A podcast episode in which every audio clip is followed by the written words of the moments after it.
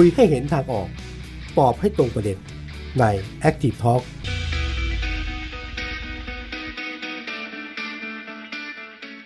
สวัสดีนะครับ ตอนรับคุณผู้ชมเข้าสู่เพจ The Active นะครับ รายการ Active Talk นะครับ วันนี้พบกันวันอังคารที่ 17 นะครับ สิงหาคม 2564 มาคุยกันในวาระพิเศษนะครับ วันนี้อยู่กับผมยอดธิวัฒน์แล้วก็พี่แนนนรุชิตาด้วยนะครับ สวัสดีครับ ค่ะ สวัสดีค่ะ ครับผมก็อย่างที่เห็นตัวโปสเตอร์ของเราไปนะครับ แน่นอนเกี่ยวกับเรื่องของผู้ว่าราชการจังหวัด ในช่วงไม่กี่วันที่ผ่านมาเนี่ยฮะผู้ว่าราชการจังหวัดสมุทรสาคร ซึ่งท่านยังดำรงตำแหน่งอยู่นะฮะจะมีผลในการที่จะลาออกจากตำแหน่งในช่วงของเดือนกันยายนนะครับ ซึ่งสร้างความ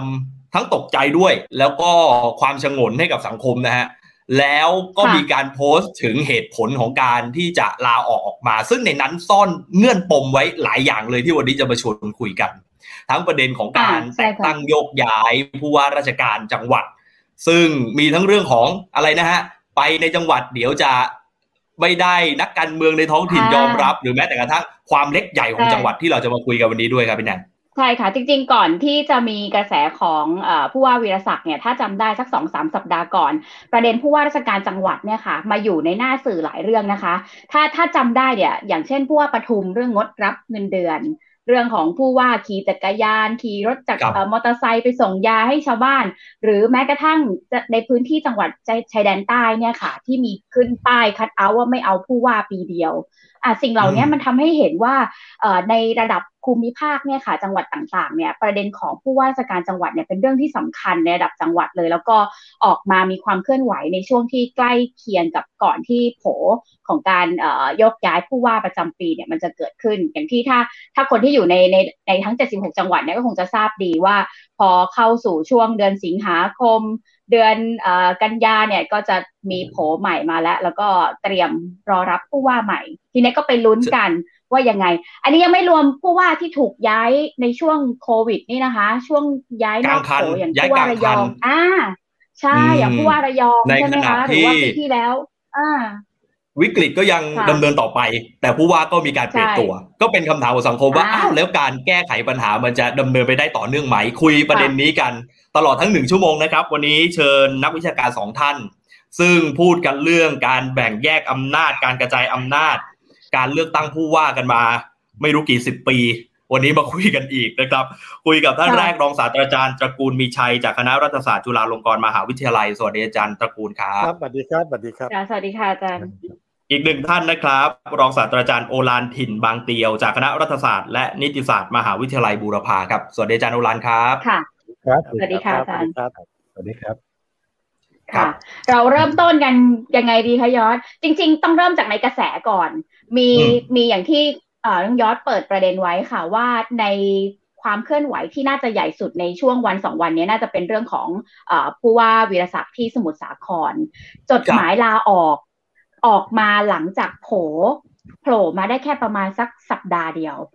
แล้วความหมายในนั้นเนี่ยอย่างที่บอกค่ะมันมีเส้น เเรื่องระหว่างบรรทัดทั้งเรื่อง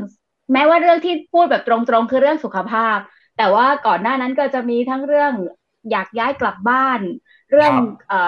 ปัญหาการเจ็บป่วยจากโควิดหรือแม้กระทั่งก่อนหน้านั้นอีกปัญหาเรื่องการบริหารจัดการในจังหวัดเรื่องวัคซีนเรื่องอะไรที่ไม่มาตามนัดเนี่ยค่ะ ทั้งสองท่านเนี่ยมองสัญญาณแบบแบบผู้ว่าวีรศักดิ์ในฤดูการโยกย้ายแล้วชิงลาออกก่อนแบบนี้ว่ายังไงบ้างคะ เริ่มที่อาจารย์ตระกูลในฐานะที่มีประสบการณ์ที่สุด ครับผมผมเรียนอย่างนี้เอ่อจังหวัดสมุทรสาครเนี่ย เป็นจังหวัดที่ผู้ว่าการจังหวัดที่อายุราชการเหลือสองปีสามปีหรือสี่ปีเนี่ย ต้องการอยู่มากที่สุดไม่เออคือถึงแม้จังหวัดสมุทรสาครจะเล็กนะครับ แต่ว่าเป็นจังหวัดที่เป็นศูนย์กลางทางเศรษฐกิจ และมีความสำคัญมากนะครับ ก็คงไม่ต้องอธิบายต่อไปว่าเหตุใดผู้ว่าการจังหวัดที่เหลืออีกสองสามปีเนี่ยจึงอยากอยู่ที่นั่น เพราะฉะนั้นจังหวัดสมุทรสาครไม่ใช่จังหวัดเล็กเป็นจังหวัดใหญ่นะครับแต่ครั้นี้การการโยกย้ายกรณีของท่านผู้ว่าวีศักดิ์หรือผู้ว่าปูเนี่ย ผมเห็นใจท่านนะคือตั้งแต่ท่านป่วยแล้วนะครับ ผมคิดว่าตั้งแต่ท่านป่วยแล้วท่านออกมาเนี่ย กระทรวงมหาดไทยถ้าเผื่อ ปลัดชิงอะหรือท่านปลัดชัดชัยผมเลิศเนี่ยส่วนใหญ่เราเราจะเรียกท่านปลัดชิงเพราะว่าเป็นรุ่นน้องผมเนี่ยนะก็ก็ก็เป็นคนดีแหละแต่ว่าถ้าเผื่อทำการดำเนินการดูแลช่วยเหลือช่วยเหลือหรือรักษาน้ำใจกันตั้งแต่ต้นก็คือ หรือจังหวะโอกาสที่จะมีเนี่ยนะครับตำแหน่งรองปลัดกระทรวงมหาดไทยเนี่ยก็สามารถอยู่ได้นะครับ เพราะว่าตำแหน่งรองปลัดกระทรวงมหาดไทยนั้น คนที่อายุราชการเหลือปีหนึ่งหรือปีกว่าๆเนี่ยสามารถไปทำงานได้เพ ราะมีมีผู้ว่าราชการจังหวัดสมุทรสาครคนก่อนหน้า ผู้ว่าจัดผู้ว่าจัดผู้ว่าวีรศักดิ์เนี่ยก็ย้ายไปอยู่ที่สมุทรสาครได้ประมาณปีเนี่ย แล้วก็ย้ายมาเป็นรองปลัดนะครับแล้วตอนนี้ขึ้นเป็นอธิบดีละในคำสั่งล่าสุดเป็นอธิบดีละเพราะฉะนั้นเนี่ยถ้าเผื่อตำแหน่งรองปลัดว่างอยู่เนี่ยในในคำสั่งที่เสนอครั้งตีเมื่อสัปดาห์ที่แล้วนั้นเนี่ย ถ้าเผื่อให้ท่านเนี่ยไปลงรองปลัดเหลืออีกหนึ่งปี เพื่อที่จะทำงานตามที่ปลัดกระทรวงมอบหมาย อาจจะเป็นผู้ประสานงานเกี่ยวเรื่องโควิดอะไรก็ได้ เพราะประสบการณ์มีหลายอย่าง งานท่านงานท่านก็ไม่หนักมาก ท่านก็สามารถทำได้ แต่ว่าไม่ไม่ทราบว่าเป็นเพราะอะไรนะ อันนี้อันนี้ก็ไม่อยากที่จะคิดวิเคราะห์ลึกไปหน่อย ว่ามีการโยกย้ายเอาผู้ว่าปทุมซึ่งก็เป็นคนดีคนหนึ่งเหมือนกัน ไปเป็นรองปลัดได้อายุราชการเหลืออีกหลายปี เขาก็วิเคราะห์กันไปถึงขนาดที่ว่าอ่าผู้ว่าปทุมที่ย้ายไปรองปลัดเนี่ย อนาคตไกลแน่อนาคตไกลแน่เพราะว่า เพราะว่าปีหน้าเนี่ย จะมีอธิบดีใหญ่ๆ ของกระทรวงมหาดไทย อย่างน้อยสองกรมคือกรมการปกครองกับกรมที่ดินเกษียณอายุราชการนะครับ และสองกรมนั้นเนี่ยโดยเฉพาะกรมการปกครองตั้งแต่ประวัติศาสตร์ของกระทรวงมหาดไทยในอดีตเป็นต้นมาเนี่ย กรมการปกครองถ้าใครเป็นที่ดีแล้ว และอายุราชการยังเหลืออยู่หลายปีเนี่ย คุณสามารถขึ้นปลัดกระทรวงได้เลย แต่ที่สำคัญคือว่าคุณคุณคุมกลไกการบริหารราชการส่วนภูมิภาคในระดับอำเภอ และกำนันผู้ใหญ่บ้านทั้งหมดกำนันผู้ใหญ่บ้านทั้งหมดอยู่ภายใต้อธิบดีกรมการปกครองนะครับ เพราะฉะนั้นกลไกตัวนี้สำคัญ แต่แต่แต่แต่มันเกิดเหตุอะไรก็ไม่รู้นะยากยากที่จะไปคิดเองนะครับ ท่านจึงไม่จึงไม่ได้เป็นรองปลัด แต่ครนี้จังหวัดอื่นล่ะ จังหวัดอื่นที่ท่านผู้ว่าวิทยาศาสตร์พูดถึงว่า จะไปอยู่อ่างทองมันก็เล็กไปแล้วก็เป็นจังหวัดบ้านจังหวัดบ้านเดิมของท่านนะครับ หรือจะไปอยู่สุพรรณหรือจังหวัดอื่น มันก็มันก็มีปัญหาคือนักการเมืองในพื้นที่ ไม่ต้องการเปลี่ยนแปลงไม่ยอมรับไม่ต้องการเปลี่ยนแปลงและอีกข้อหนึ่งก็คือว่าไม่อยากจะไปไล่ที่พักพวกเพื่อนฝูง คนรู้จักกันนะครับ อันนี้เป็นตัวแปร นะฮะแต่ครั้นี้ผมผมขอเรียนนี้ก่อนว่า มีเคยมีเมื่อปีสองปีที่ผ่านมาเนี่ย รุ่นน้องผมคนหนึ่งเป็นรองปลัดกระทรวงมหาดไทย ซึ่งเป็นคนเก่งมากและคนดีด้วยครับ เป็นรองปลัดกระทรวงมหาดไทย พอท่านมีการทางด้านสุขภาพบ้างนะครับ ท่านเครียดทำงานเครียด ท่านขอย้ายจากรองปลัดกระทรวงบาทไทย ไปเป็นผู้ว่าราชการจังหวัดนครนายก ซึ่งเล็กมาก เล็กนิดเดียวแล้วความสำคัญต่าง ๆ นั้น เทียบเท่าพอๆกับจังหวัดสมุทรสงครามนะท่านจะไปได้ ท่านยังไปแล้วท่านท่านท่านก็ทำงานในช่วงเวลาที่เหลืออยู่ท่านทำงานเต็มที่ได้ เพราะฉะนั้นเนี่ยโดยโดยโดยลักษณะของคนเป็นผู้ว่าการจังหวัด ถึงแม้เราจะแบ่งจังหวัดเกรด A เกรด B จังหวัดใหญ่จังหวัดเล็ก แต่ศักดิ์ศรีและฐานะของการเป็นผู้ว่าการจังหวัดเขาถือว่าเท่ากันหมด นะครับเขาถือว่าเท่ากันหมดนะฮะนี่นี่นี่นี่นี่เป็นประเด็นที่ที่ที่อยากจะเรียนในข้อเท็จจริงว่า ในการแต่งตั้งโยกย้าย ถ้ามันมีความจำเป็นจริง ๆ เนี่ยก็ทำได้นะครับ แต่ว่าบางกรณีก็เกิดปัญหาว่า เป็นผู้ว่าอยู่จังหวัดใหญ่ และเกิดไปขัดขาผู้ทรงอิทธิพลผู้ทรงอำนาจ หรือไปไปขัดใจอะไรบางอย่าง อาจจะโดนย้ายอย่างเช่น ท่านผู้ว่าหมูป่า ท่านผู้ว่าหมูป่าเชียงรายทำการดีหรือเปล่าทำการดีเกินไปนะอะอยู่จากเชียงรายเนี่ยคาดว่าอาจจะมีอะไรบางอย่างนะครับ ซึ่งซึ่งซึ่งเราเราก็ยากที่จะกล่าวหาไปท่านถูกย้ายไปอยู่พะเยาถึงอันนั้นถือว่าเป็นการลดเกรดกันอย่างสูงมากนะ เพราะจังหวัดเชียงรายถือว่าเป็นเป็นจังหวัดที่เป็นรองในภาคเหนือเนี่ย ก็เป็นรองแค่เชียงใหม่ รองแค่เชียงใหม่ใช่ไหมครับแต่ท่านก็อยู่ยาวได้นะหนึ่ง ก็ถูกโปรโมก็ได้ขึ้นไปอยู่ลำปาง และตอนนี้ท่านก็ได้มาอยู่ปทุมธานีแทน ดังนั้นเนี่ยเส้นทางชีวิตของของผู้ว่าการจังหวัดเนี่ย มันจะเป็นเส้นทางแบบนั้น แต่กรณีของท่านผู้ว่าวีศักดิ์เนี่ยเป็นกรณีที่น่าเห็นใจ ที่น่าเห็นใจแล้วก็เสียดายที่ทางการแต่งตั้งโยกย้ายเนี่ย กระทรวงเนี่ยผมคิดว่าน่าจะมีอะไรบางอย่างที่ที่รัฐรัฐมหาไทยเองถ้าบอกว่าเดี๋ยวจะมีการแต่งตั้งรัฐสอง รัฐสองมีต้องติดตามมีครับแต่แต่แต่ว่ารัฐสองเนี่ย มันมันจะไม่รู้ว่าจะเป็นเรื่องการแก้ต่างหรืออะไรหรือไม่อย่างไรนะครับ แต่ว่าต้องต้องเรียนตรงว่าเห็นใจ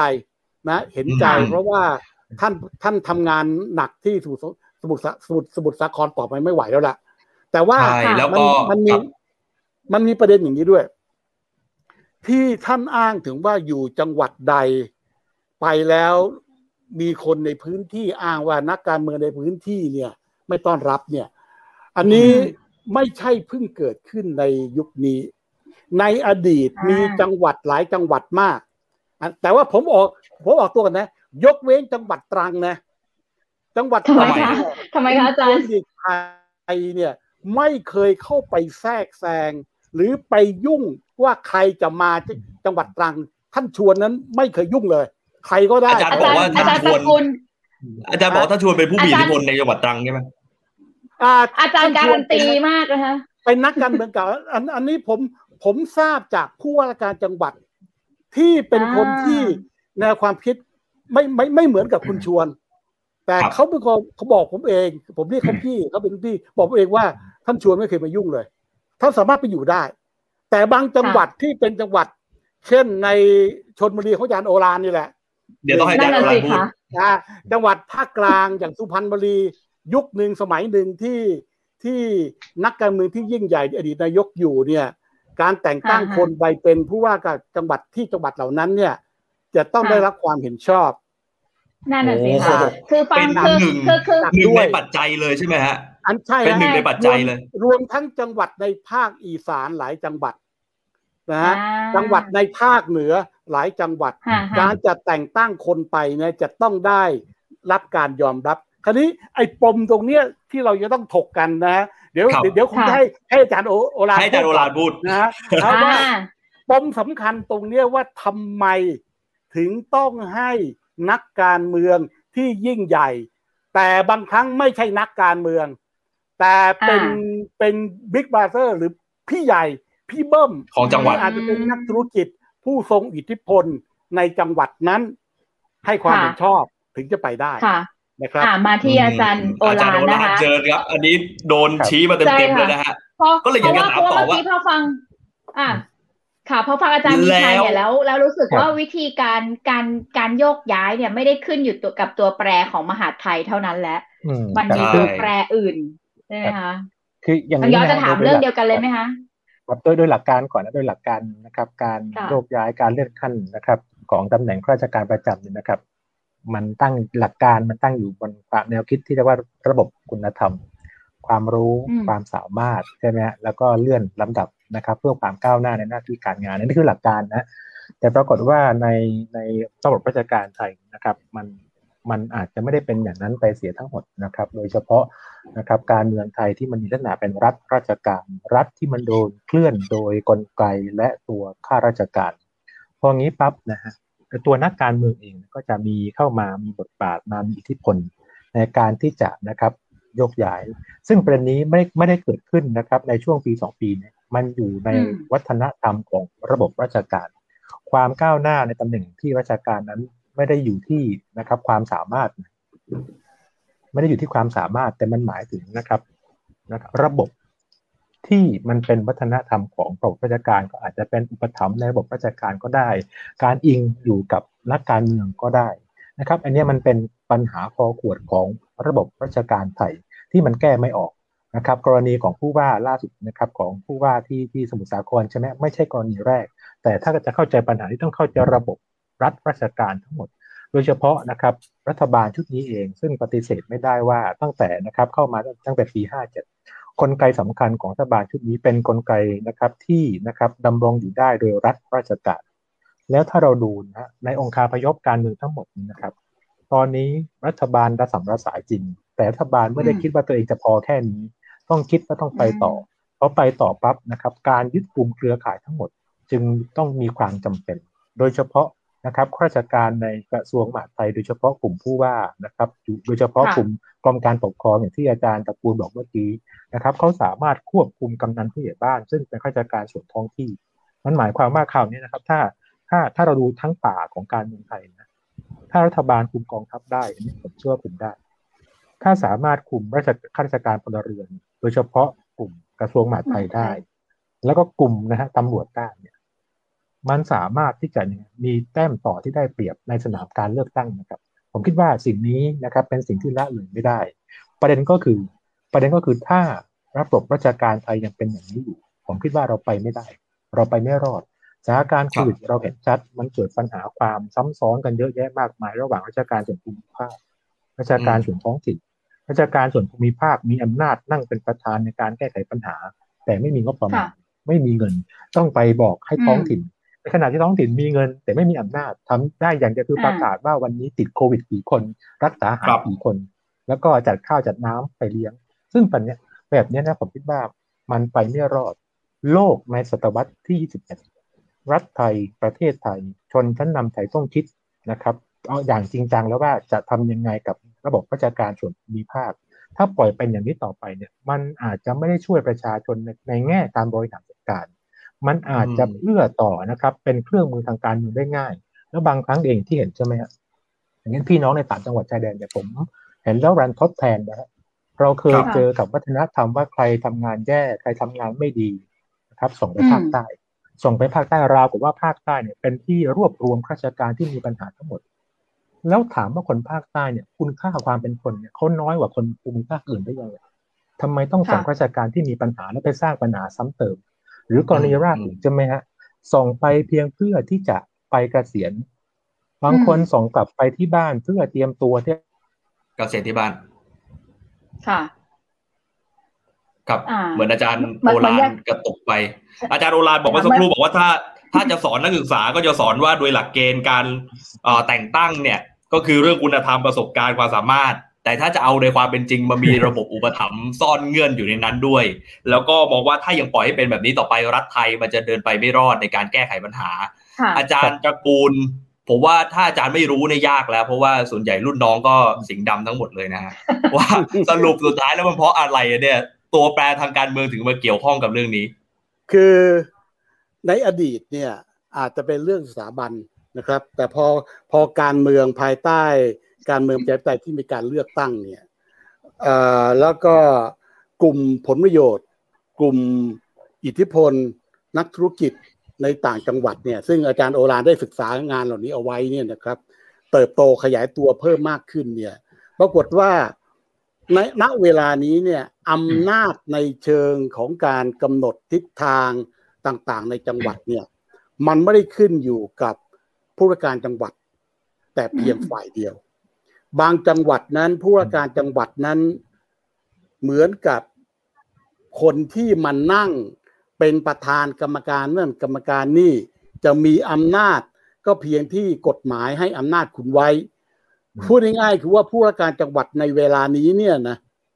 คุณไม่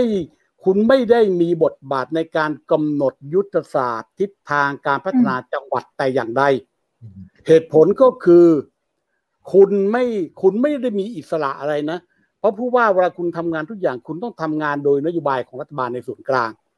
แล้วก็ผู้ว่าการจังหวัดเองเนี่ย คุณอย่าตะคิดนู่นคิดนี่ เหมือนกับผู้ว่าเมื่อสี่สิบห้าสิบปีที่แล้วเนี่ย คิดคิดเดี๋ยวขึ้นมาก็สามปอสี่งอห้าจอ แล้วก็ทำไปมันก็เล็กๆน้อยๆไป มันก็ไม่ได้อะไร จังหวัดมันก็ไม่ไม่ได้มีทิศทางอะไร แต่แต่ว่า คนที่คุมกลไกในการพัฒนาระบบการรวมศูนย์เนี่ยซึ่งอาจารย์โดรานพูดตอนแรกจะดีมากว่า ว่าจะมองปัญหาเนี่ยเราต้องมองระบบของราชการทั้งระบบของไทย ตอนนี้อำนาจเนี่ยยังรวมศูนย์อยู่ที่ส่วนกลาง ภูมิภาคนั้นจริง ๆ แล้วเนี่ยคุณไม่ได้มีอำนาจอะไรเลยนะ เพียงแต่ว่าสร้างความคล่องตัว เดี๋ยวนี้เขาสร้างความคล่องตัวคือ ให้มีงบประมาณตามยุทธศาสตร์จังหวัด นะครับ ให้จังหวัดเองสามารถที่จะทำคำของงบประมาณ มาถึงสำนักงบประมาณสำนักงบประมาณได้มาดีเซนงบประมาณกับกับกรรมธิการได้ แต่ว่าเป็นเงินนิดเดียวนะครับ แต่ว่าเศรษฐกิจในการขับเคลื่อนจริง ๆ เนี่ย มันแยกไปหลายส่วน ส่วนหนึ่งก็อยู่ในหน่วยงานราชการส่วนภูมิภาค ที่กรมต่างๆ กระทรวงต่างส่งไปนะครับ แล้วหน่วยงานเหล่านั้นเนี่ยฟังคำสั่งจากกรมและกระทรวงตัวเองนะ ผู้ว่าใช้อำนาจแต่เพียงแค่กฎหมายระเบียบราชการแผ่นดิน ในการประสานกำกับดูแลเท่านั้น เข้าไปแทรกแซงอะไรไม่ได้เลย ถ้าเผื่อกรมและกระทรวงอื่น ๆ ในส่วนกลางไม่มอบอำนาจให้ ประเด็นเรื่องการมอบอำนาจเนี่ย ผู้ว่าราชการจังหวัดนั้นเนี่ยพยายามเรียกร้องขอให้กระทรวงกรมในส่วนกลาง มอบอำนาจเบ็ดเสร็จเด็ดขาดให้ ขนาดมีพระราชกฤษฎีกาว่าด้วยการมอบอำนาจออกมาแล้ว หน่วยงานส่วนกลางก็ไม่สน เพราะว่าหน่วยงานส่วนกลางเขาก็มีรัฐมนตรีของเขาแล้วรัฐมนตรีเองเนี่ยเขาก็ไม่อยากเอาอำนาจของกระทรวงทบวงกรมเป็นส่วนกลางไปให้กับผู้ว่า เพราะผู้ว่าขึ้นสายการบังคับบัญชากับกระทรวงมหาดไทย แล้วรัฐมนตรีว่าการกระทรวงมหาดไทยเป็นอีกพักหนึ่งเรื่องเนี้ยมันทะเลาะแย่งชิงอำนาจมา 20 30 ปีแล้วจนกระทั่งก็เกิดวิวัฒนาการว่าตำรวจแยกออกจากภายใต้การดูแลของผู้ว่า อายการแยกออกนะครับ ไม่ขึ้น ครูนี่ไม่ขึ้นตั้งแต่ปีพศ2522 ตั้งแต่สมัยรัฐบาลพลเอกเปรมศักดิ์ผู้ว่าจริงๆตอนนี้เนี่ยทำแต่เพียงยุทธศาสตร์ ยุทธศาสตร์จังหวัดเพื่อทำของบประมาณ แต่ว่าถามถึงว่าไอ้ตัวยุทธศาสตร์ที่ว่าเนี่ย คุณทำอะไรได้ไหมทำไม่ได้เอาผมยกตัวอย่างภูเก็ตไง Sandbox เนี่ยผู้ว่านะผมก็รู้จักรุ่นน้องผมนะฮะผู้ว่าผู้ว่าภูเก็ตเนี่ย ใจใจลึกๆอาจจะบอกว่า เฮ้ย โควิดมันแรงเหลือเกินมันไม่อยากเปิดจังหวัดเลยอยากจะบล็อกอยากจะปิดเพื่อแก้ไขปัญหานะครับ แต่นโยบายมาจากไหนนโยบายมาจากนายกมาจากส่วนกลางกลาง ไม่มีไม่มีสิทธิ์ทำอะไรสวนทางเลยแม้แต่นิดเดียว ถ้าเบื่อทำไมยกทำไมยกตัวอย่างไกลไปถึงภูเก็ต ไม่ยกตัวอย่างกรุงเทพอะเอาเอาเอาชัดเจนอย่างไอของกรุงเทพอีกเรื่องหนึ่งกรุงเทพเป็นลักษณะเป็นเมืองอีกเมือง แต่ภูเก็ตเห็นได้ชัด ถ้าเผื่อคุณขัดต่อนโยบายส่วนกลางย้ายด่วน ดังนั้นผู้ว่าการจังหวัดเนี่ยจริง ๆ แล้วเนี่ยนะครับ ภายใต้ระบบโครงสร้างที่เป็นอยู่เหล่านี้เนี่ย คุณไม่สามารถที่จะวางทิศทางการบริหารของจังหวัดได้เลยนะครับแล้วจังหวัดในขณะนี้ขับเคลื่อนด้วยอะไรขับเคลื่อนด้วยภาคเอกชนนะองค์กรปกครองส่วนท้องถิ่นก็ไม่สามารถกำหนดทิศทางการพัฒนาจังหวัดตัวเองได้ เราเรียกนายกอบจไปเนี่ย ทำอะไรไม่ได้เลยนะครับขนาดจะขอขอขอแค่ซื้อวัคซีนอย่างเงี้ย ต้องรอให้กระทรวงมหาดไทยเปิดทางให้ถึงซื้อได้ เพราะว่ามันมีกฎเกณฑ์กฎระเบียบจากส่วนกลางบังคับไว้หมด และจังหวัดขับเคลื่อนโดยอะไรจังหวัดก็ขับเคลื่อนโดยภาคเอกชน ทุกวันนี้จังหวัดเครือข่าย โดยภาคเอกชนทั้งหมด นักธุรกิจภาคเอกชนเขาขับเคลื่อนเขาเองหมดนะครับอาจารย์พูดมาเป็นประเด็นมากในช่วงวิกฤตนะฮะเพราะว่าเราลงพื้นที่ไปเราเห็นชัด เพราะว่าการทำงานเนี่ยส่วนใหญ่ก็จะสอดประสานกัน ผู้ว่ามีตำแหน่งเป็นประธานคณะกรรมการโรคติดต่อ นายกอบจบางที่ไม่ได้เป็นแม้แต่กระทั่งรองประธานนะฮะเป็นแค่คณะนั้นนะอาจารย์อาจารย์โอรานมองยังไงในสถานการณ์วิกฤตที่มันแยกกันไม่ชัดเลย ราชการส่วนกลางและภูมิภาควิกฤตแบบนี้นะยิ่งมีวิกฤตแบบนี้มันยิ่งให้เห็นทำสะท้อนเห็นถึงว่าระบบราชการแบบเนี้ยมันไม่ work มันไม่ work ครับ มันมีทั้งราชการส่วนท้องถิ่นนะครับ ที่เขาเริ่มมีอำนาจ เริ่มมีงบประมาณ เริ่มมีนะครับอ่ามีคนที่มีความรู้ความสามารถ แต่ติดข้อจำกัดทางกฎหมาย ในขณะที่ราชการส่วนภูมิภาคนะครับอยู่ภายใต้ระบบราชการอยู่ภายใต้โครงสร้างวัฒนธรรม และอยู่ภายใต้รัฐรวมศูนย์ มันสถานการณ์แบบนี้มันสะท้อนถึงความไม่เวิร์กมาก เพราะอะไรเพราะว่าระบบแบบเนี้ยมันสร้างมา 80 ปีแล้วตั้งแต่ 2476 นะครับ ตามพระราชบัญญัติบริหารราชการนะครับอ่าแผ่นดินของสมัยอาจารย์ปีดีฮะที่แบ่งโครงสร้างเป็น3ส่วน ส่วนกลางส่วนภูมิภาคและส่วนท้องถิ่น แต่ผ่านมา80-90ปีเนี่ยถามว่านะครับ ถ้าเป็นกิจการเนี่ยไม่ปรับมันจะไปรอดเลยฮะเศรษฐกิจเปลี่ยนสังคมเปลี่ยนการเมืองเปลี่ยน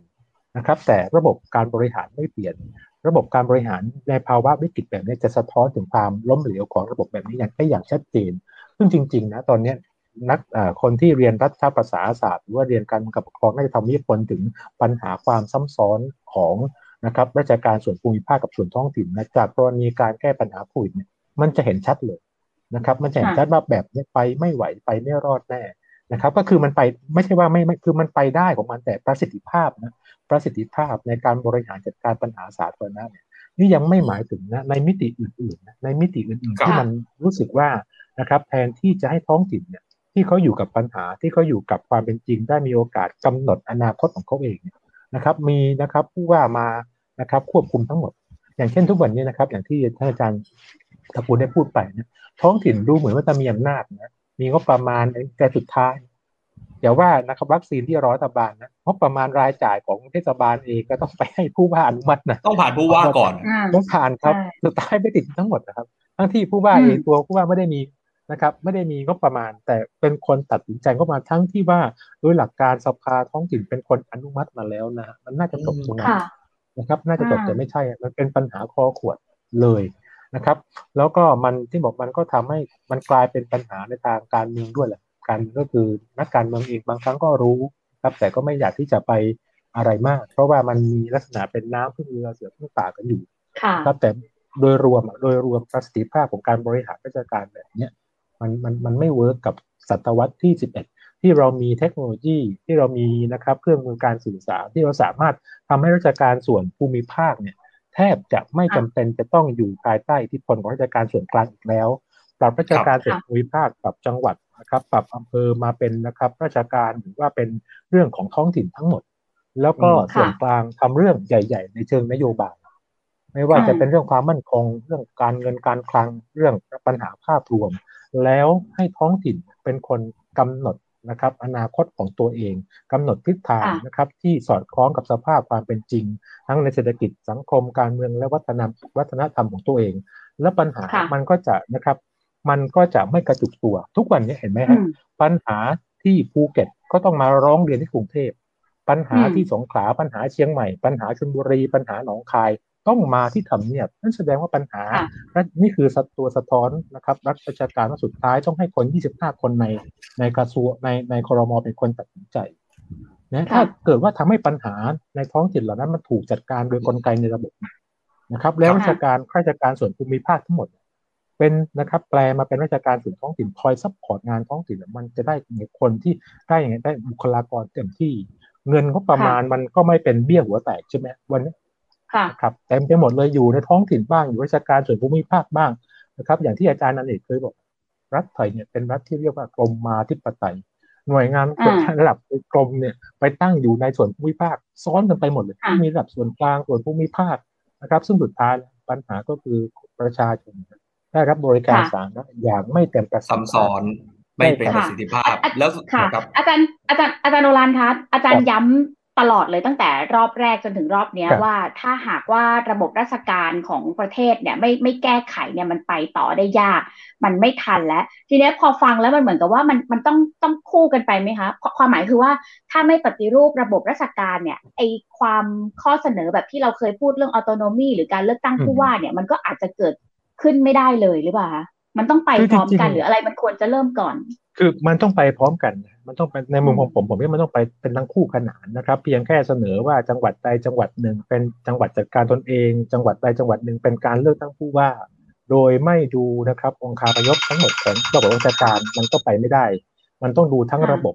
ว่าจะปรับโครงสร้างยังไง แล้วก็จะทำให้ตัวท้องถิ่นนะครับ มีบทบาทมีอำนาจหน้าที่อย่างไรแล้วก็ดึงนะครับ ภาคส่วนภาคีต่างๆเข้ามา ซึ่งในบางกรณีนะเราเห็นตัวอย่างโมเดลเยอะนะฮะ อย่างเช่นในจังหวัดขอนแก่นเนี่ยที่มันเริ่มที่จะมีจังหวัดขอนแก่นที่เรียกว่าจัดการตนเองก็คือบางภารกิจ ภาคเอกชนเข้ามาหนุนเสริม ท้องถิ่นก็มาหนุนช่วย ภาควิชาการก็มาช่วยในแง่องค์ความรู้ มันก็ไปได้นะครับ มันก็ไปได้ค่อยๆปรับไปพร้อมกันทั้งโครงสร้าง แล้วก็พยายามที่จะให้ที่เรียกว่าเป็นการออกแบบดีไซน์นะครับ ระหว่างท้องถิ่นเป็นตัวตั้ง คือที่ผ่านมาเนี่ยเราเหมือนกับการตัดเสื้อโหลนะครับ ส่งให้ท้องถิ่นนะ เสื้อโหลมันโอเค มันไซส์มาตรฐานใช่ไหมครับแต่ปรากฏว่าเวลาไปใส่จริงมันอาจจะคับจะหลวม มันไม่ลงตัวกับสภาพความเป็นจริง แล้วภายใต้โครงสร้างราชการส่วนภูมิภาคแบบนี้ประชาชนเนี่ยติดตามตรวจสอบอะไรไม่ได้เลย ประชาชนเนี่ยนะครับโอ้โหเป็นเป็นสิ่งที่ยิ่งใหญ่มากอะได้การได้ได้ไปพบผู้ว่าเนี่ยมันโอ้โหมันราวกับว่ามันยิ่งกว่าได้พบดารานะแต่ในขณะเดียวกันนายกอบตหรือนายกอบตเนี่ยพบง่ายกว่า พบง่ายกว่าวิจารณ์ง่ายกว่า เสนอแนะได้ง่ายกว่า นี่คือสะท้อนเลยนะ แล้วเอาเข้าจริงๆนะราชการนะครับ ผมมีลูกศิษย์หลายๆคนเนี่ยนะครับพอเวลาเข้าไปสู่ราชการเป็นประหลัดนะระดับผมเนี่ยก็คือยังเป็นประหลัด ผมรู้สึกว่าสิ่งที่มันเปลี่ยนไประหว่างเขาเป็นนิสิตก็คือวัฒนธรรมอำนาจนิยมมันกลืนเข้าไปเราสัมผัสได้เลย เราสัมผัสได้เลยว่าเมื่อก่อนเนี่ยตอนที่เขาไม่เป็นข้าราชการเนี่ยเขาจะพูดกับเราสื่อสารกับเราอีกอย่างหนึ่ง แต่พอเขาอยู่ในระบบเนี่ยมันจะมีวัฒนธรรมราชการที่เขาโดนเขาเรียกเป็นซับเคานเจอร์ในองค์กรเขาติดตัวเข้ามาติดตัวเข้ามายังไงว่าเออครับมันก็จะมีลักษณะเป็นที่นอกพิเทาลักษณะเป็นลักษณะไปตามระบบใช่ไหมฮะใช่ใช่ก็คือเอาง่ายๆนะสิ่งหนึ่งที่ผมรู้สึกว่าผมไม่ค่อยสบายใจเวลาสิ่งที่มันสะท้อนออกมาจากซับคาไอซับคาเจอร์หรือว่าวัฒนธรรมด้วยพวกนี้ เวลาเขาเรียกนะครับ ผู้บังคับบัญชาเขานะเขาเรียกว่านาย นายเนี่ยมันสะท้อนถึงความไม่เท่ากันในสังคมประชาธิปไตยนะจริงจริงสังคมสมัยประชาธิปไตยมันต้องเท่ากัน คุณเป็นผู้บังคับบัญชาบังคับบัญชาผมก็จริงแต่เราเท่ากันในความเป็นมนุษย์ เราเท่ากันนะครับในความเป็นคน แต่โครงสร้างราชการใส่เนี่ยมันมีลักษณะความไม่เท่ากันในเชิงวัฒนธรรม ซึ่งอันเนี้ยเวลาบริการประชาชนบางครั้งมันก็สะท้อนออกมาด้วยว่าประชาชนคือ คือคนที่ต้อยกว่าเอาไม่ง่ายนะ ปัจจุบันอาจจะดีหน่อยถามว่าทุกวันนี้ชาวบ้านต่างจังหวัดเวลาคาว่าไปอำเภอไปจังหวัดเนี่ยคิดหนักนะคิดหนักนะเพราะรู้สึกว่ามันเต็มไปด้วยวัฒนธรรมบางอย่างที่มันทำให้เขารู้สึกว่ามัน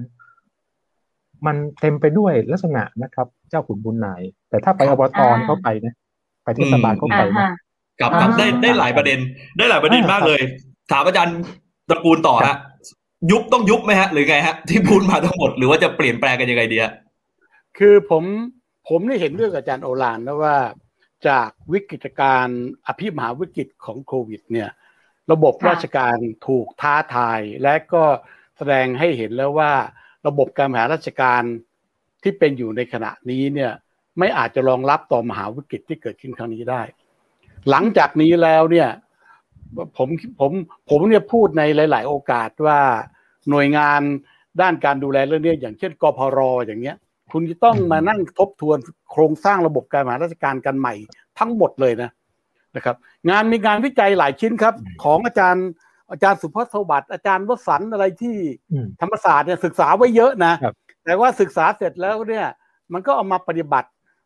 ไม่ไม่ไม่ไม่เอามาปฏิบัติไม่มาปฏิบัติไม่ได้ก็เก็บเอาไว้ ดังนั้นเนี่ยผมผมเห็นด้วยว่าหลังจากโควิดมันมันเบาบางลงนะครับ พอคุมสถานการณ์ได้แล้วเนี่ย เราได้รัฐบาลใหม่มาเนี่ย คนที่จะมาเป็นรัฐบาลเนี่ย คุณจะต้องทบทวนโครงสร้างกระบวนการและกลไกการบริหารราชการไทยใหม่ทั้งระบบนะครับ ต้องต้องทบทวนใหม่แม้แต่พระราชกำหนดบริหารราชการในสถานการณ์ฉุกเฉินเนี่ย ผมคิดว่าไอ้ไอ้ไอ้พระราชกำหนดอันนี้ไม่ไม่เหมาะกับการเอามาใช้กับการแก้ไขปัญหาโควิด เพราะว่าภาคกำหนดตัวนี้มันมันตั้งขึ้นมาบนพื้นฐานของเรื่องความมั่นคง มันไม่ใช่ไม่ใช่เอามาเพื่อแก้ไขปัญหาตรงจุดนี้ ผมจึงบอกว่าเลขาสมชเนี่ยถึงได้มาเป็นเลขาสบคไงซึ่งซึ่งมันผิดฝาผิดตัวหรือเปล่าผมไม่รู้นะมันไม่ไม่ไม่ใช่เลขาสมชไม่เก่งนะเก่งแต่ว่าในเรื่องเนี้ยมันใช่ไหมนะครับ เพราะฉะนั้นเนี่ยผมคิดว่าเรื่องนี้ผมเห็นด้วยอาจารย์โอรานเลยว่า ต้องปรับปรุงครั้งใหญ่ ประเด็นต่อมาก็คือสิ่งสิ่งที่เราเราคิดแล้วเราพูดกันเนี่ย ผมคิดว่าเรื่องเนี้ยมันพูดกันมาตั้งแต่สมัยผมเรียนจบใหม่ ๆ แล้วมานั่งทำงาน แล้วมีงานวิจัยหลายชิ้นเราพูดกันหลายครั้งมากเลยนะครับ แต่พูดไปแล้วเนี่ยก็ไม่มีการปฏิบัติ ฝ่ายการเมืองเองก็ไม่กล้าฟันธงผมเรียนเลยว่าผมเคยเคยคุยกับนายกอบจในภาคเหนือท่านหนึ่ง ซึ่งเป็น ฐานคะแนนเสียงของพรรคไทยรักไทย ในยุคนั้นนะครับในผมคุยด้วยประมาณสักปี 2545หรือ46 ผมบอกว่าเมื่อเมื่อเขาเรียกสนิทกับอดีตนายกทักษิณเนี่ยลองคุยกับท่านนายกดูสิว่า เราจะกระจายอำนาจ เอาโดยเอาจังหวัดที่เป็นศูนย์กลางทางเศรษฐกิจ ศูนย์กลางแห่งความเจริญของภาคต่างๆ ทดลองให้มีการ บริหารงานแบบกรุงเทพมหานคร หรือจังหวัดจัดการตนเองอะไรก็ได้นะครับ โดยผมบอกว่าจังหวัดที่ควรจะมีอย่างนั้นก็คือ ภาคเหนือเนี่ยขอสองแห่ง คือเชียงใหม่กับพิษณุโลกนะครับ ภาคตอนออกเฉียงเหนือ ขอสองแห่งคือขอนแก่นกับนครราชสีมา ภาคกลางขอปริมณฑลบวกกับบวกกับเขต Eastern Seaboard นะครับภาคใต้ ภาคใต้ผมขอภูเก็ตนะ หรือสงขลาด้วยก็ได้ แต่ว่าถ้าเผื่อ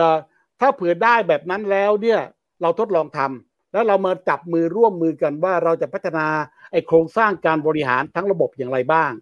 ปรากฏว่าหลังหลังจากนั้นอีกสักสองสามเดือนผมไปพบ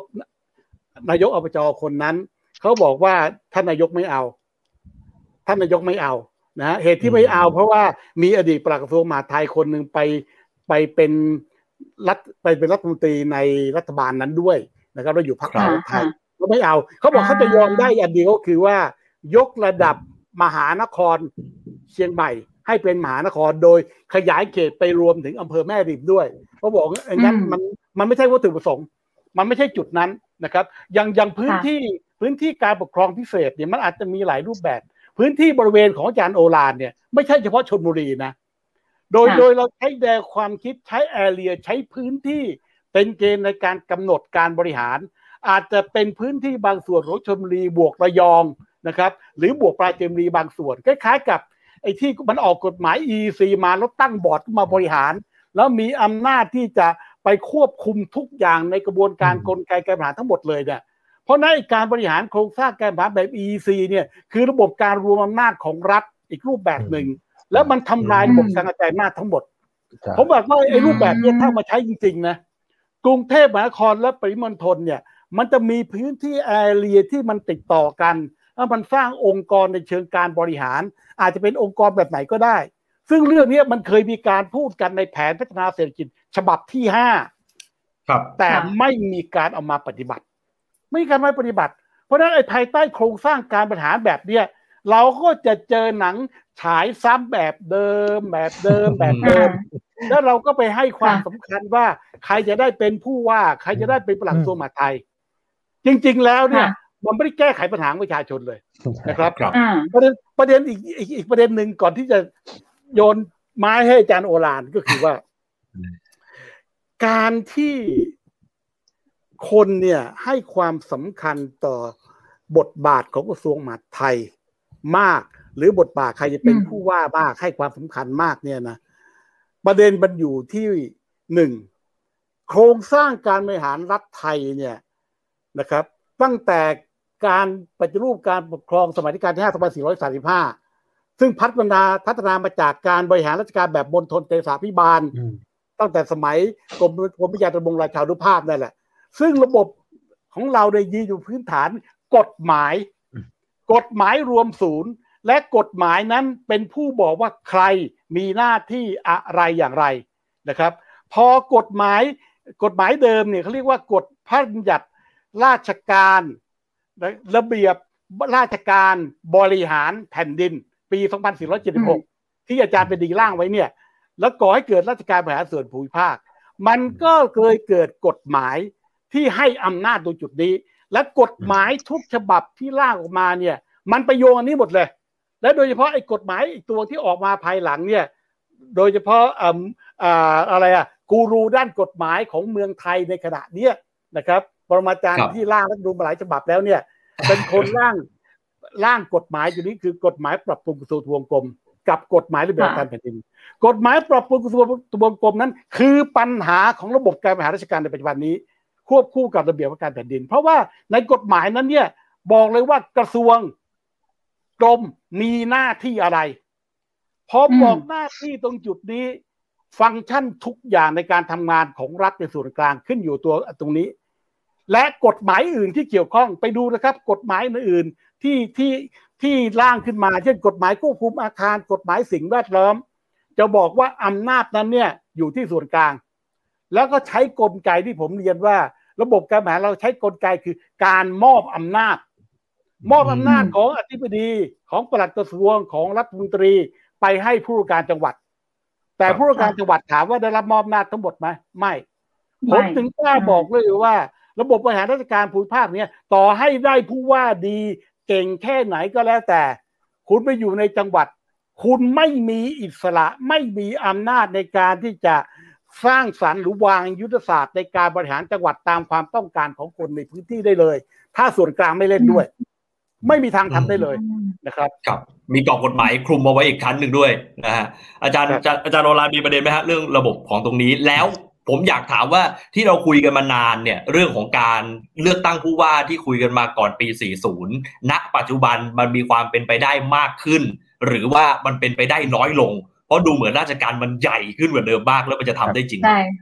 คือคือข้อเรียกร้องของนักวิชาการนะครับ ของคนที่ทำกิจกรรมทางสังคมเนี่ยผมคิดว่าเขาก็ยังยืนยันเรื่องนี้นะว่านะครับ ต้องการปรับระบบราชการนะครับ แล้วก็ส่งเสริมการกระจายอำนาจไปสู่ท้องถิ่นสร้างนะครับ ระบบการจัดการตนเอง ผมคิดว่าเรื่องนี้นะครับมันเรียกร้องมาอย่างยาวนานแล้วนะครับ มันอาจจะหนักมันอาจจะตรงนั้นมันอาจจะเกิด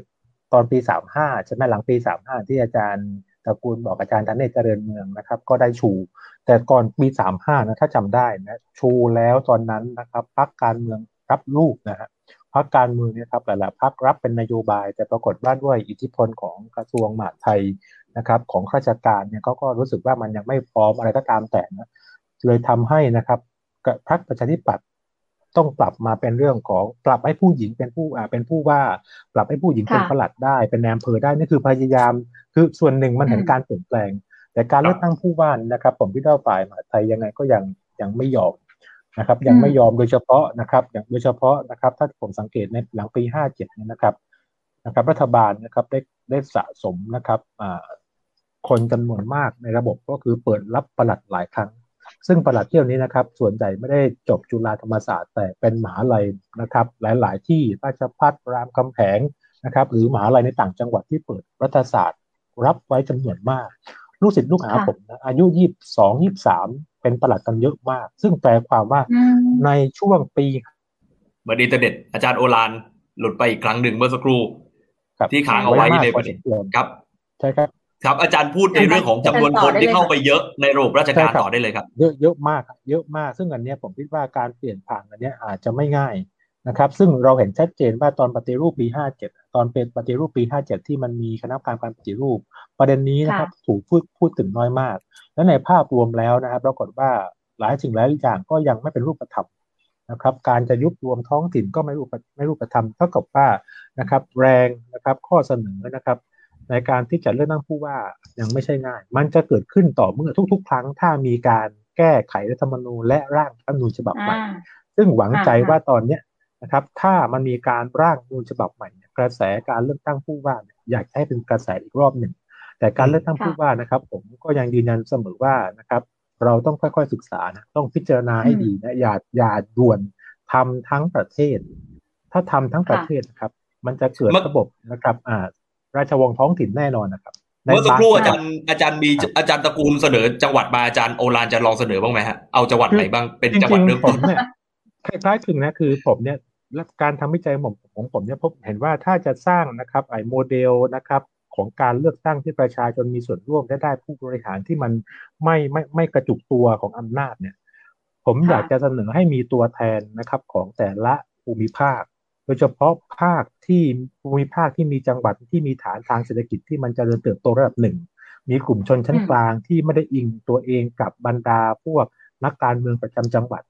อย่างเช่นนะครับทางทางเหนือที่ผมเห็นด้วยก็คือพิษณุโลกนะครับแต่เชียงใหม่ผมยังไม่ค่อยเห็นด้วยเพราะว่ามันการเมืองมันสวิงอยู่ครับนักการเมืองที่เราเรารู้นะขอนแก่นขอนแก่นโคราชได้ถ้าทางภาคใต้ภูเก็ต ภูเก็ตเนี่ยเราจะเห็นการสวิงก็คือดูจากการเลือกตั้งนายกอบจถ้าเกิดว่ามันมีการสวิงไปสวิงมาเนี่ยแสดงว่าประชาชนยังมีลักษณะการเมืองยังไม่ผูกขาด และในส่วนของปริมณฑลเนี่ย สมุทรสาครเนี่ยผมว่าได้ หรือว่านนทบุรี แต่สมุทรปราการเนี่ยผมยังไม่แนะนำถามว่าทำไมเราต้องใช้จังหวัดนำร่อง การที่ใช้จังหวัดนำร่องเพื่อที่จะใช้ จังหวัดนำร่องเพื่อศึกษาถอดบทเรียนไปด้วยว่า มันมีปัญหาอะไรยังไงบ้าง ถ้ามันมีจุดผิดพลาด มีจุดผิดพลาดอะไรยังไงที่เราจะได้ปรับปรุงแก้ไข ถ้ามันเป็นมีจุดดีจุดแข็งเราก็ได้ยังไงเก็บไว้เป็นองค์ความรู้สะสมไว้เป็นบทเรียน และที่สำคัญเพื่อสร้างการตื่นตัวของจังหวัดใกล้เคียง อย่างเช่น จังหวัดพังงาอยู่ติดกับภูเก็ตเออภูเก็ตไม่ต้องผู้ว่าแล้วนะเราก็ต้องเอ็กทีฟบ้างเราก็ต้องตื่นตัวบ้างเผื่อว่าเราจะได้มีผู้ว่าที่มาจากการเลือกตั้งบ้าง อย่าทำทีเดียวทั้ง 76 จังหวัด ค่อยๆทำนะครับ วางรถแบบเอาไว้สัก 10 ปี 5 ปีนะครับ 7 ปี 8 ปี ผมว่าแบบเนี้ยนะครับ มันก็จะคือมันมีลักษณะการนำร่องคือ ถ้าไม่เปลี่ยนไม่ได้ครับ เรา 90 ปีแล้วที่เราใช้โครงสร้างแบบเดิมอยู่ ภาวะการเปลี่ยนแปลงทางเศรษฐกิจทั้งนอกทั้งในทั้งโลกมันเปลี่ยนเราไม่เปลี่ยนไม่ได้นะครับ และที่สำคัญที่อาจารย์ตะกูลบอกเมื่อกี้เรื่องหนึ่งก็คือ ถ้าไม่เปลี่ยนเราจะเกิดปัญหากฎหมายซ้ำซ้อนกัน แล้วมันบริหารยากเช่นในพื้นที่ที่ผมอยู่คือ EC ใช่ไหมฮะ ใช่เลย EC เนี่ยเป็นพรบที่ออกมาจากรัฐส่วนกลางนะมันเหมือนเอารัฐส่วนกลางมาวางไว้ที่ภาคตะวันออกสามจังหวัดนะฮะแล้วมันไปสามารถมีอำนาจเหนือองค์กรปกครองท้องถิ่นเขาอีกนะฮะครับเหนือราชการในในพื้นที่อีกเนี้ยมันกลายเป็นรัฐส่วนกลางส่งมีออกกฎหมายควบคุมท้องถิ่นเลยนะฮะแล้วกรณี EC เนี่ยไม่ใช่เฉพาะภาคตะวันออกนะฮะ EC ลักษณะที่เรียกว่าเขตเศรษฐกิจพิเศษแบบนี้จะมีสิบสองที่ทั้งประเทศนะครับอีสานเหนือกลางใต้มีหมดนะครับ เห็นไหมฮะถ้าเกิดว่าเราจะทำให้รัฐราชการส่วนกลางเนี่ยไปในรูปของพรบ EC เนี่ยอีกเยอะเลยนะครับ ครับซึ่งตอนนี้ถ้าเป็นไปได้นะ ถ้าตอนนี้ถ้าจะมีการแก้ไขรัฐธรรมนูญเนี่ย นอกจากจะบัตรกี่ใบสองใบสามใบนะเอาเรื่องนี้ด้วยกับเรื่องนี้ออกไปด้วย ต้องไม่ต้องเรื่องต้องพูดนะ เพราะว่าเราอย่าลืมนะอาจารย์ตะกูลก็รู้ว่า รัฐธรรมนูญปี 40 เนี่ยมันเป็นรัฐธรรมนูญที่ทำให้การปกครองท้องถิ่นเนี่ยมันตั้งตัวได้ ท้องถิ่นเกิดขึ้นพร้อมกับราชการไทยนะท้องถิ่นเกิด 2440 นะครับสุขาพิบาลกรุงเทพนะครับราชการไทย 2435 2440 ในรอบ 100 ปีราชการเนี่ยเป็นราชการที่มีเสถียรภาพมาก เป็นสถาบันที่มันเข้มแข็งมาก แต่ในรอบ 100 ปีเนี่ยท้องถิ่นโอ้โหแบบอ่อนแอมาก ท้องถิ่นเพิ่งมาตั้งหลักได้ปี 40 เพราะรัฐธรรมนูญปี 40 นะฮะแล้วมันก็ดีมาตามลำดับจนมาเจอปี 60 เนี่ย แล้วก็ตกอับอีกแล้ว ตกต่ำอีกแล้ว เท่ากับว่าถ้ามีการแก้ไขธรรมนูญหรือว่าร่างใหม่เนี่ยเรื่องกระจายอำนาจเนี่ยต้องเรียนรู้จากปี 40 ปี 50 และก็ไปดูปี 58 นะที่อาจารย์บวรศักดิ์ทำเอาไว้แล้วตกเอามาดูและจะเป็นหลักสำคัญที่ทำให้ราชการไทยอาจจะมีโอกาสนะครับ ปรับปรุงเปลี่ยนแปลงไปในทางที่ดีขึ้นครับ ครับค่ะ ถามอาจารย์อย่างนี้ค่ะว่า ถ้าหากว่ามีเราฝ่าด่านวิสัยทัศน์ของผู้นำสมมติว่าเป็นนายกคนใหม่ หรือว่ารัฐธรรมนูญที่ถูกร่างขึ้นมาใหม่แล้วเนี่ยฝ่าด่านนี้ไปได้แล้วมันยังมีความท้าทายอื่นอีกไหมคะ ที่ที่ทำให้คนที่เชื่อได้ยากเหลือเกินว่าการที่เปลี่ยนระบบราชการโดยที่มีปัจจัยหนึ่งคือการเลือกตั้งผู้ว่าราชการจังหวัดเข้ามาด้วยเนี่ย ต้องฝ่าด่านนั้นไปให้ได้ แล้วก็ มันอาจจะนำมาสู่การเปิดประตูให้กับจังหวัดอื่นๆ ที่อาจารย์ว่าตามมาได้สำสำคัญเลยก็คือผมคิดว่านะสองเรื่องก็คือถ้ากระแสสังคมเอาด้วยสำคัญกระแสสังคมเอาด้วยเหมือนกับนะครับอ่ารัฐนูนปี 40รัฐนูนปี 40 เพราะสังคมเห็นว่าปัญหาการเมืองไทยก็คือปัญหาการขาดการมีส่วนร่วมทางการเมืองของประชาชนจะต้องมีการกระจายอำนาจ ประเด็นก็คือถ้ารัฐธรรมนูญที่กำลังจะแก้กำลังที่จะร่างใหม่เนี่ยอย่าทำให้เป็นเรื่องของนักการเมืองอย่างเดียวได้ นักการเมืองต้องช่วย ต้องช่วยว่าเออรัฐนูนมันไม่ใช่แค่เรื่องของการที่จะจะจะระบุตำแหน่งแห่งที่ว่าจะสอสอกี่คนรัฐมนตรีกี่คนจะต้องทำให้ธรรมนูญเนี่ย พูดถึงประชาชนด้วยสองแข่งกันที่วิสัยทัศน์ของผู้นำเหมือนกับปีหลังปีสามห้าได้ไหมให้ประเด็นเนี่ยให้สังคมช่วยกันกดดันว่าถ้าใครมาเป็นนายกต้องมีประเด็นนี้ในในวาระเชิงนโยบาย ครับนะครับ มีวาระเชิงนโยบาย หนึ่งวาระเรื่องการปฏิรูประบบราชการสองวาระเรื่องการเลือกตั้งผู้ว่านะครับ ถ้ามันทำได้แบบนี้มันก็จะมีความหวัง แต่ผมยังไม่ยังยังไม่คาดหวังกับรัฐบาลชุดนี้นะฮะแต่คาดคือมันมันไม่ใช่เรื่องมันไม่ใช่เรื่องที่ง่ายนะ มันต้องมีความท้าทายมากอย่างเช่น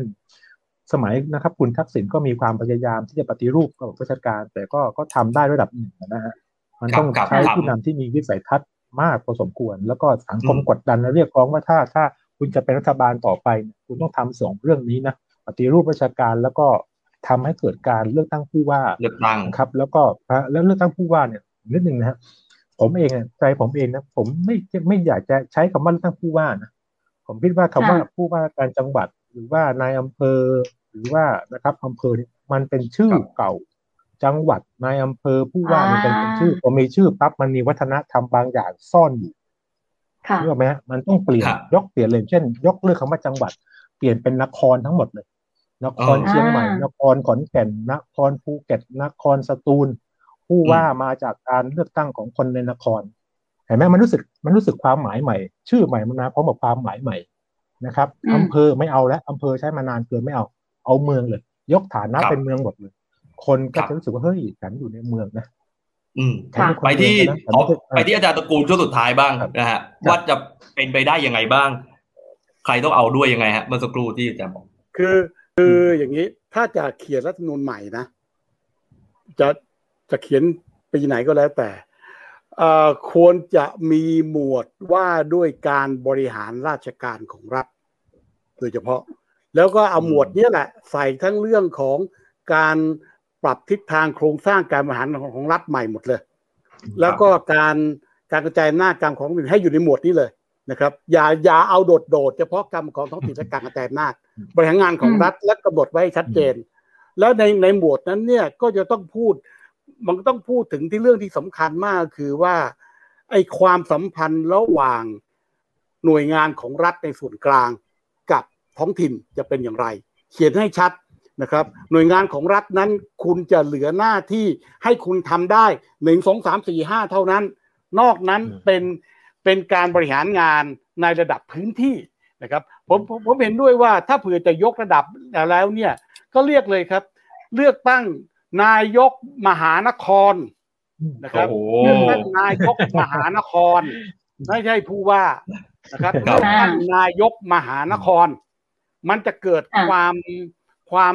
ความตื่นตัวความตื่นเต้นความหมายใหม่ แต่ว่าไม่ใช่ให้เลือกตั้งอย่างเดียว กรุงเทพมหานครเนี่ยผู้ว่ากรุงเทพมหานครเนี่ย ไม่มีหน้าที่อะไรที่จะทำอะไรได้เท่าไหร่นักหรอก ไปดูเลยครับอำนาจหน้าที่ของผู้ว่าการกรุงเทพมหานครเนี่ยนะฮะไม่ไม่ใช่เฉพาะแค่คนปัจจุบันใช่ไหมคะอาจารย์เป็นมานานแล้วการนะคนปัจจุบันเนี่ยมันมันมีทั้งปัญหาหน้าที่กับปัญหาการทำหน้าที่นะครับผมพูดถึงหน้าที่ก่อน ในกรุงเทพมหานครเนี่ยเนื่องจากเป็นเมืองที่มันเป็นศูนย์กลางของรัฐ กรุงเทพมหานครหลายอย่างเนี่ยทำอะไรไม่ได้เลย ถ้าเผื่อรัฐในส่วนกลาง คือกระทรวงกรมเขาไม่ปล่อยอำนาจให้ดูอย่างกรณีของท่านพลตรีจำลองสีเมืองนะครับ ที่ตอนเป็นเป็นผู้ว่ากรุงเทพมหานครก็มีปัญหาขัดแย้งกับกระทรวงมหาดไทย ขัดแย้งเกี่ยวเรื่องของการทำรถไฟฟ้าทำเรื่องของอะไรบอกกำจัดขยะ ก็ขัดแย้งกับหน่วยงานของรัฐในส่วนกลาง แม้แต่ปัจจุบันนี้ก็มีปัญหาความขัดแย้งนะครับความขัดแย้งเพราะหน่วยงานของรัฐในกระทรวงกรมในส่วนกลางบอกเฮ้ยอันนี้ไม่ใช่หน้าที่กรุงเทพมหานคร และกรุงเทพมหานครเองก็ไม่กล้าตัดสินใจทำถ้าทำมันเสี่ยงต่อการปฏิบัติหน้าที่โดยไม่ชอบ โดนฟ้อง ตรงนี้ต้องเคลียร์ให้ชัดนะครับ คือคือนอกเหนือจากการเลือกนายกมหานครแล้ว จะต้องมีความชัดเจนแบ่งหน้าที่ของกระทรวงทบวงกรมในส่วนกลาง ว่าให้คุณมีหน้าที่อะไรบ้าง ไอ้กฎหมายปรับปรุงกระทรวงทบวงกรม กฎหมายระเบียบประการแผ่นดินต้องปรับแก้ด้วยนะครับ ส่วนถ้าพูดไปอย่างนี้แล้วเนี่ย ผมกับอาจารย์โอรานอาจจะถูกผู้ว่าหลาย ๆ คนผมคงถูกน้องๆที่เป็นผู้ว่าเป็นรองผู้ว่าเป็นอะไรเพอคงด่าเลยว่าไอ้พี่มันเอาอะไรตัดเส้นทางเดินอนาคต เอาอย่างนี้ได้ไหมกรุงเทพมหานครเนี่ยประหลัดกรุงเทพมหานครก็เติบโตมาจากสายวิชาชีพข้าราชการประจำเขาก็มีอำนาจนะครับเขามีอำนาจนะอำนาจในเชิงของทางปกครองอำนาจในการบริหารงานตามกฎหมาย ซึ่งมันแบ่งระดับไว้แล้ว แต่การกำหนดนโยบายมาจากคนมาจากการเลือกตั้งนะครับ และในระบบนี้จะมีสภานะครับ ที่ตรวจสอบ เพราะฉะนั้นไอ้รูปรูปแบบที่เกิดขึ้นมาเนี่ย ผู้ว่าคุณก็อาจจะเป็นเอาคุณอยากได้ชื่อผู้ว่าแบบเดิมก็เป็นผู้ว่าเมืองนี้เป็นผู้ว่าเมืองนี้ แต่ว่าคนที่บริหารใหญ่คือนายกคุณนะคุณจะรักษาผู้ว่าไม่ได้คุณก็เทียบเท่ากับปลัดกรุงเทพมหานครนี่แหละให้คุณ 41 ด้วยนะเทียบเท่า 41 เดิมนะก็คือเป็นผู้บริหารระดับสูงแต่คนบริหารกำหนดนโยบาย การแอปพรูฟการให้ความเห็นชอบงบประมาณ ต้องมาจากสภาของนครมหานครนั้นๆ โครงสร้างเหล่านี้ถามว่า แล้วอำนาจหน้าที่ของรัฐบาลในส่วนกลางจะหายไปไหม ไม่หายครับ เพราะโดยหลักการทุกคนก็รู้หมดว่าอำนาจหน้าที่ของรัฐในส่วนกลางเนี่ย ยังคงรักษาไว้เอายกตัวอย่าง เช่นโรคระบาดโรคระบาดร้ายแรงในขณะเนี้ยผมบอกว่าเป็นหน้าที่ของรัฐในส่วนกลาง ที่คุณจะต้องรับผิดชอบ ถ้าเผื่อคุณจะให้ท้องถิ่นเขาดำเนินการในเรื่องนี้นะครับ ผมเห็นด้วยว่าให้ท้องถิ่นเขาจัดหาแต่ รัฐอย่ารอยแพรรัฐอย่าโยนภาระให้ อย่างน้อยที่สุดแมทชิ่งฟันเช่นท้องถิ่นเขาลงทุนเนี่ยร้อยล้านบาทในการซื้อวัคซีน รัฐบาลสมทบครึ่งหนึ่งเขาถือเป็นหน้าที่ของรัฐบาล คุณจะปล่อยเป็นภาระเขาทั้งหมดไม่ได้ นะครับ เช่นภารกิจแบบเนี้ยมันสามารถเขียนเอาไว้ได้ ในกฎหมายโดยการแบ่งอำนาจหน้าที่เอาไว้ข้าราชการประจำคุณก็เติบโตในสายงานของคุณไป เพียงแต่ว่าคุณอยู่ในจังหวัดไหน อันนี้เคยมีการพูดกันครับอันมีการพูดคุยกันในข้าราชการของกระทรวงมหาดไทยสักยี่สิบสาสิบปีมาแล้ว เคยมีแนวความคิดนี้เคยคุยกันว่า ผู้ว่าราชการจังหวัดข้าราชการทุกคนในจังหวัดเนี่ย ถ้ามีการเลือกตั้ง ข้าราชการเหล่านั้นให้ขึ้นกับผู้บริหารที่มาจากการเลือกตั้งนะครับอำนาจแต่งตั้งถอดถอนเลยได้หมดการบังคับบัญชาการเติบโตให้อยู่ทางด้านนี้ แต่ถ้าเผื่อส่วนกลางเห็นว่ามีความจำเป็นจะต้องโยกย้ายไปอยู่ที่ใด ก็เป็นการปรึกษาหารือมีความยินยอมร่วมกันสามฝ่าย ระหว่างส่วนกลางกับนายกมหานครหนึ่งกับนายกของมหานครหนึ่ง เหมือนกับระบบสามเศร้า ทุกคนก็เติบโตได้หมดทุกคนก็สามารถแต่ต้องมีจุดเชื่อมโยงกับคนที่มาจากการเลือกตั้ง ใช่ครับ คือคือสำคัญที่สุดก็คือ ต้องมาจากการเลือกตั้ง เพราะเขาจะกำหนดนโยบาย และมีระบบการตรวจสอบคือสภา แล้วเราก็จัดโครงสร้างของการเลือกตั้งในสภาสภาเมืองต่างๆ เนี่ย ให้มันเป็นรูปแบบที่หลากหลาย ไม่ใช่เลือกตั้งอย่างเดียวนะ มันต้องจะต้องมีระบบของ ของคนที่คนคนกลุ่มบางกลุ่ม เช่นช่นคนชนกลุ่มน้อย คนที่อยู่ไกลปืนเที่ยง หรืออะไรต่างเขาต้องมีโอกาสหรือคนด้วยโอกาส เข้าไปอยู่สภาในสภาของมหานครต่างๆ นั้นด้วย รูปแบบแบบนี้เนี่ยมันต้องคิดและศึกษานะครับ เพราะฉะนั้นใครจะเป็นนายกคนต่อไป ถ้าอาจารย์จะเอากี่ปีนี้อยู่ด้วยนะครับ ผมเชียร์ผมเชียร์กี่ปีถึงจะสำเร็จผลอ่า ผมพูดมาตั้งเรื่องนี้พูดมาตั้งแต่ปีพศ2524 25แล้วโอ้โหจนสี่สิบปีแล้วสี่สิบปีแล้วนะสี่สิบปีแล้วมันก็ยังวันวนอยู่เนี่ย ผมมึงบอกว่ากรณีของท่านผู้ว่าวีศักดิ์เนี่ย มันเคยเกิดขึ้นมาแล้ว มันเคยเกิดขึ้นแบบนั้นจริง ๆ แล้วมันก็มีปัญหา ผมทิ้งผมผมทิ้งท้ายไว้นิดเดียวที่ชนบุรีของท่านอาจารย์โอรานเนี่ยผมเคยไปสัมภาษณ์ท่านผู้ยิ่งใหญ่ แห่งจังหวัดชนบุรี แล้วเขาให้สัมภาษณ์เดียวกันหรือเปล่าเขาเรื่องคุณยิ่งใหญ่ด้วยเขาพูดถึง ผมเอ่ยเอ่ยชื่อท่านได้ ท่านผู้ว่าดรทวัตมกรพงศ์ท่านอย่าถ้าคนรุ่นใหม่อาจไม่รู้จักท่าน กรณีแทนทารัมที่ภูเก็ต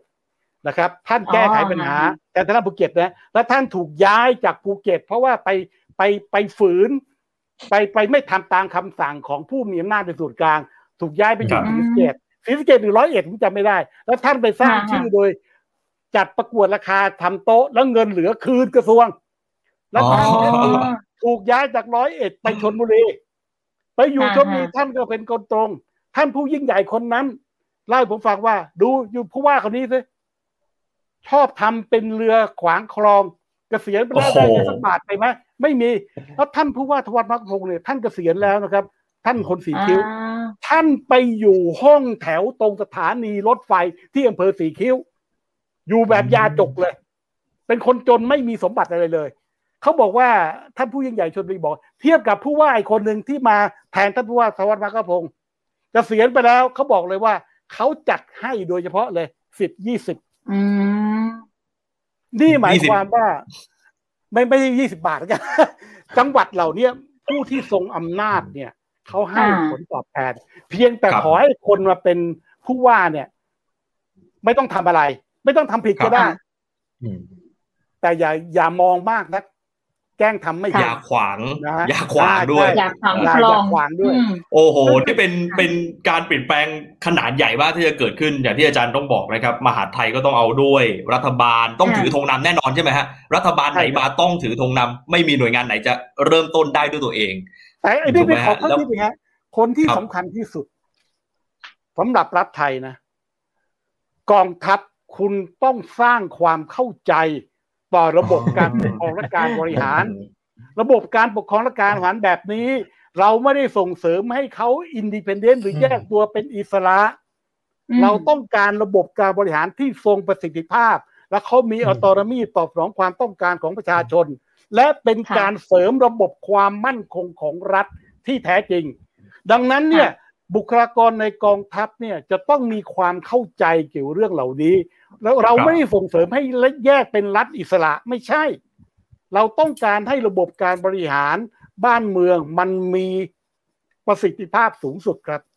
ครับผมขอบพระคุณนะครับ วันนี้ได้พูดคุยประเด็นนี้ ถ้าดูแล้วจะเห็นความหวังที่จะเกิดแนวทางที่อาจารย์พูดมาจะได้เชิญมาพูดคุยกันอีกครั้งหนึ่นึ่งวันนี้ขอบพระคุณทั้งอาจารย์ตระกูลมีชัยและอาจารย์โอรันทีบางเตียวนะครับขอบคุณอาจารย์ครับ ครับสวัสดีครับสวัสดีครับสวัสดีครับครับผม วันนี้ Active Talk นะครับ ลาคุณผู้ชมทางเพจ Active ไปเลยนะครับ กลับมาเจอกันวันพฤหัสบดีสองทุ่มนะครับ สวัสดีครับ